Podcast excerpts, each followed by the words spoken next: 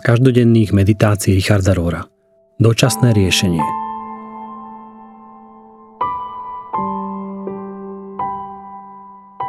Slovné spojenie hľadanie obetného baránka vzniklo z dômyselného rituálu popísaného v Levitikus 16.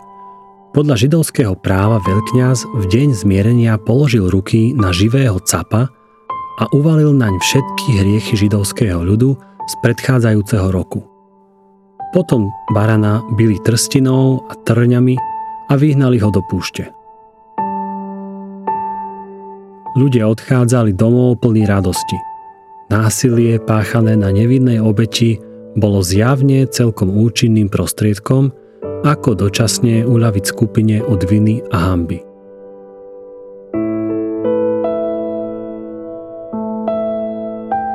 Rovnaká dynamika obetného baránka bola v hre, keď európski kresťania upalovali domnelých kacírov, aj keď bieli Američania linčovali Afroameričanov. V skutočnosti ide o identický a úplne iracionálny vzorec správania. Kedykoľvek je v úvodzovkách hriešnik vylúčený, naše kolektívne ego sa raduje. Cíti úľavu a bezpečie. Funguje to, ale iba na chvíľu. Lebo je to len ilúzia. Za každým, keď uveríme v klamstvo, že tentokrát máme skutočného vinníka, stávame sa strnulejšími, ľahostajnejšími a vinnými, pretože samozrejme obetný baránok nikdy skutočne neodstráni zlo.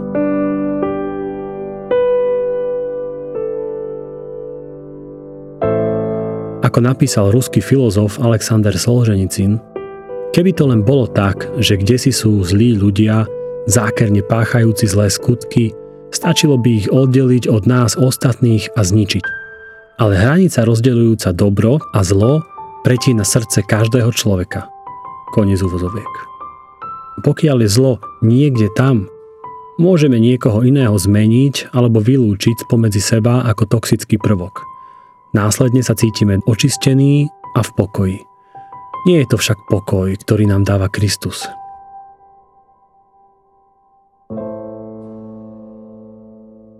Ježíš sa stal obetným baránkom, aby odhalil univerzálnu lož hľadania obetného baránka.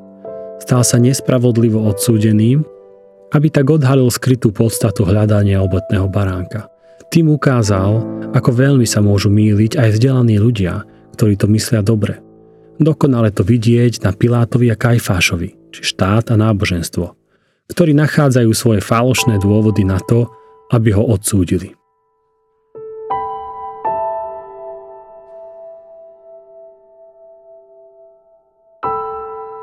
Pri uctievaní Ježiša ako obetného baránka sa kresťania mali naučiť prestať hľadať obetných baránkov, ale neurobili sme to.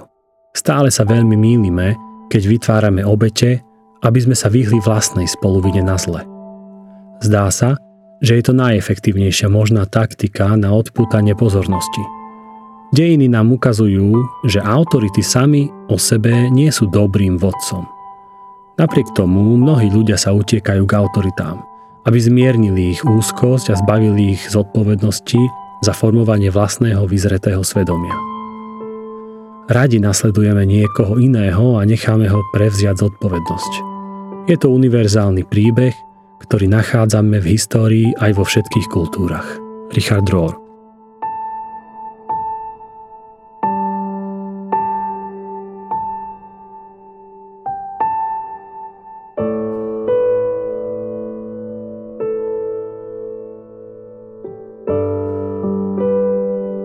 M.T. Wright o Veľkej noci z knihy Prekvapený nádejou.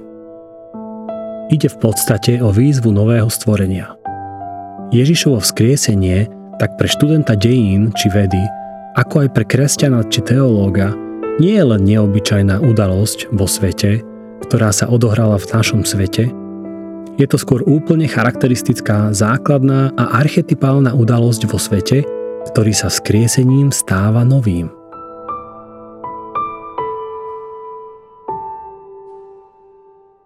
Nie je to absurdná udalosť uprostred starého sveta, ale symbol a počiatočný bod nového sveta.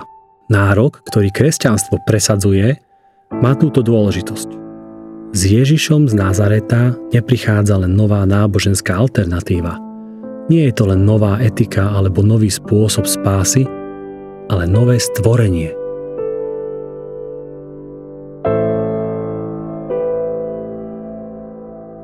Vzkriesenie nie je v prvom rade veľmi nezvyčajnou udalosťou v prítomnom svete, hoci aj to je pravda.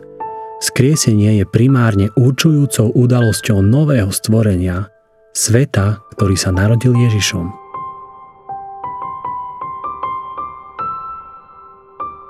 Vykúpenie neznamená, že Boh zvyšky stvorenia pokrčí a odhodí a začne úplne odnovu.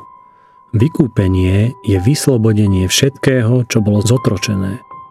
A pretože z analýz zla vyplýva, že zlo nespočíva v telesnosti, ale v rebélii, tak ani zotročenie človeka a sveta nespočíva v telesnosti. Ak by to tak bolo, vykúpenie by znamenalo smrť tela a následné vyslobodenie duše alebo ducha. Keďže ale otroctvo spočíva v hriechu, vykúpenie z neho musí nakoniec znamenať dobro nielen pre dušu a ducha, ale aj dobro nového telesného života.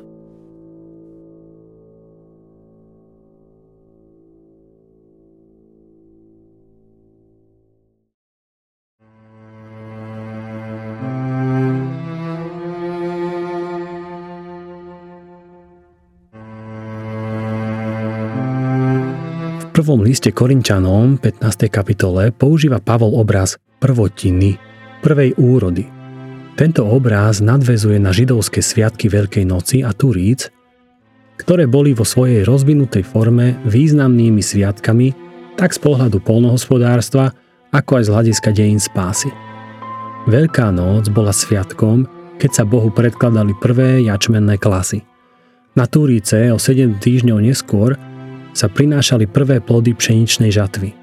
Obetovanie prvých plodov bolo znamením, že veľká žatva ešte len príde. Na úrovni dejín spásy bola samozrejme Veľká noc pripomienkou úteku Izraela z Egypta. Turíce pripomínali príchod k vrchu Sinaj a prijatie daru Tóry. Tieto dve úrovne oboch sviatkov boli prepojené, keďže súčasťou Božieho zasľúbenia pri oslobodení Izraela a pri darovaní zákona bolo aj to, že Izrael zdedí zasľúbenú zem, ktorá bude úrodná. Pavol vzťahuje tento obraz Veľkej noci na Ježiša. On je tou prvou úrodou, prvotinou z tých, ktorí vstáli z mŕtvych. Nejde však len o nejakú izolovanú udalosť. Zmyslom obrazu prvotiny je to, že neskôr ich bude oveľa viac. Ježišova Golgota a Veľká noc, ktoré sa odohrali počas tradičného židovského sviatku Pesach, boli od počiatku interpretované vo svetle tohto sviatku.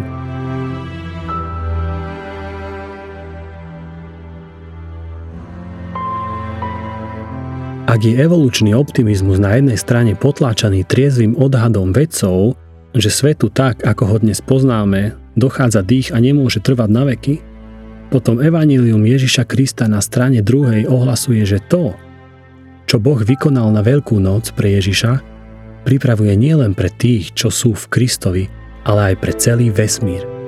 Bude to skutok nového stvorenia, ktorý je podobný a odvodený od stvoriteľského skutku nového stvorenia, v ktorom Boh vzkriesil Ježiša z mŕtvych.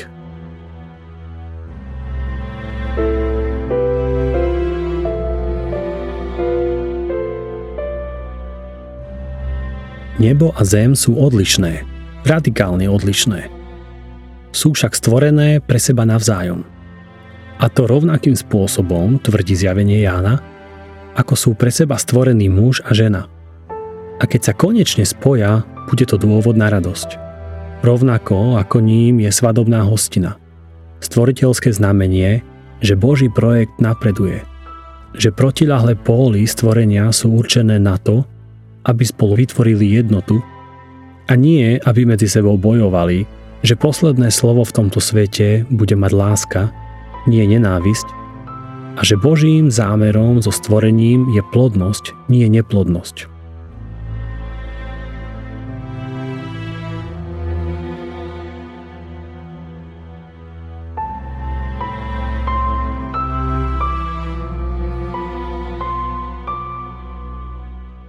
Posolstvom Veľkej noci nie je to, že Boh raz urobil pôsobivý zázrak, no potom sa rozhodol, že už nebude robiť veľa ďalších.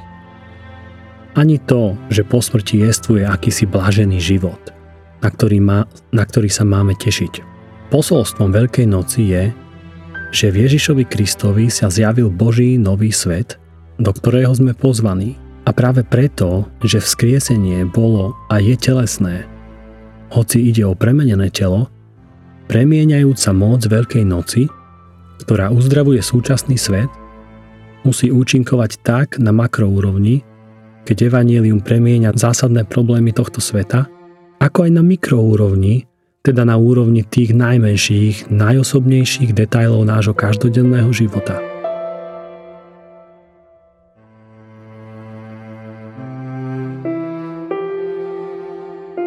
Kresťanská svetosť nespočíva v snahe byť čo najlepší. Spočíva v schopnosti naučiť sa žiť v novom svete, ktorý bol stvorený Veľkou nocou, v novom svete, do ktorého sme verejne vstúpili svojim krstom.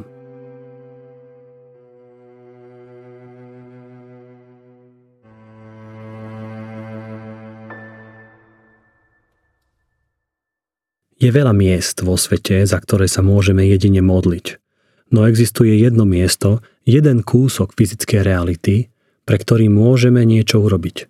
Tým kúskom je bytosť, ktorú nazývame ja.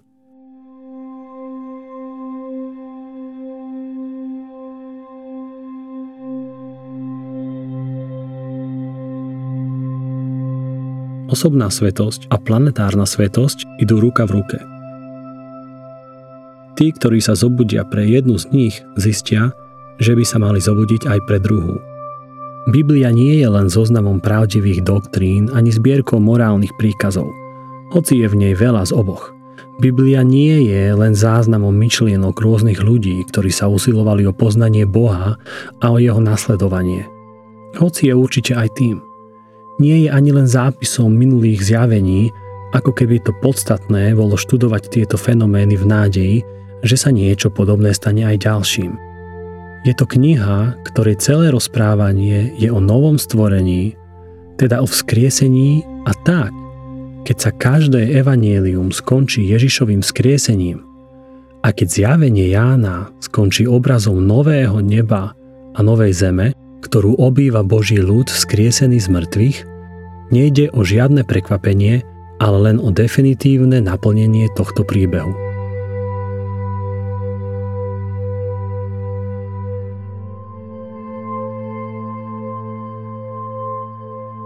Skriesenie či zmrtvých stanie znamená, že priamo uprostred prítomného sveta sa otvoril nový svetový poriadok. Božia budúcnosť vošla do prítomnosti v osobe vzkrieseného Ježiša, ktorý povoláva všetkých, aby sa stali ľuďmi budúcnosti, ľuďmi v Kristovi, ľuďmi premenenými v prítomnosti, ľuďmi, ktorí majú podiel na Božej budúcnosti. Naša terajšia skúsenosť, dokonca aj naša terajšia kresťanská skúsenosť je neúplná. V Kristovi sme však započuli dokončenú melódiu. Už vieme, ako znie, že ju budeme jedného dňa spievať v harmónii s ním. Naša prítomnosť so všetkou jej neúplnosťou nás má upriamiť na skutočnosť, že jedného dňa sa prebudíme a vstaneme zo spánku. Koniec koncov, o tom to vlastne vzkriesenie je.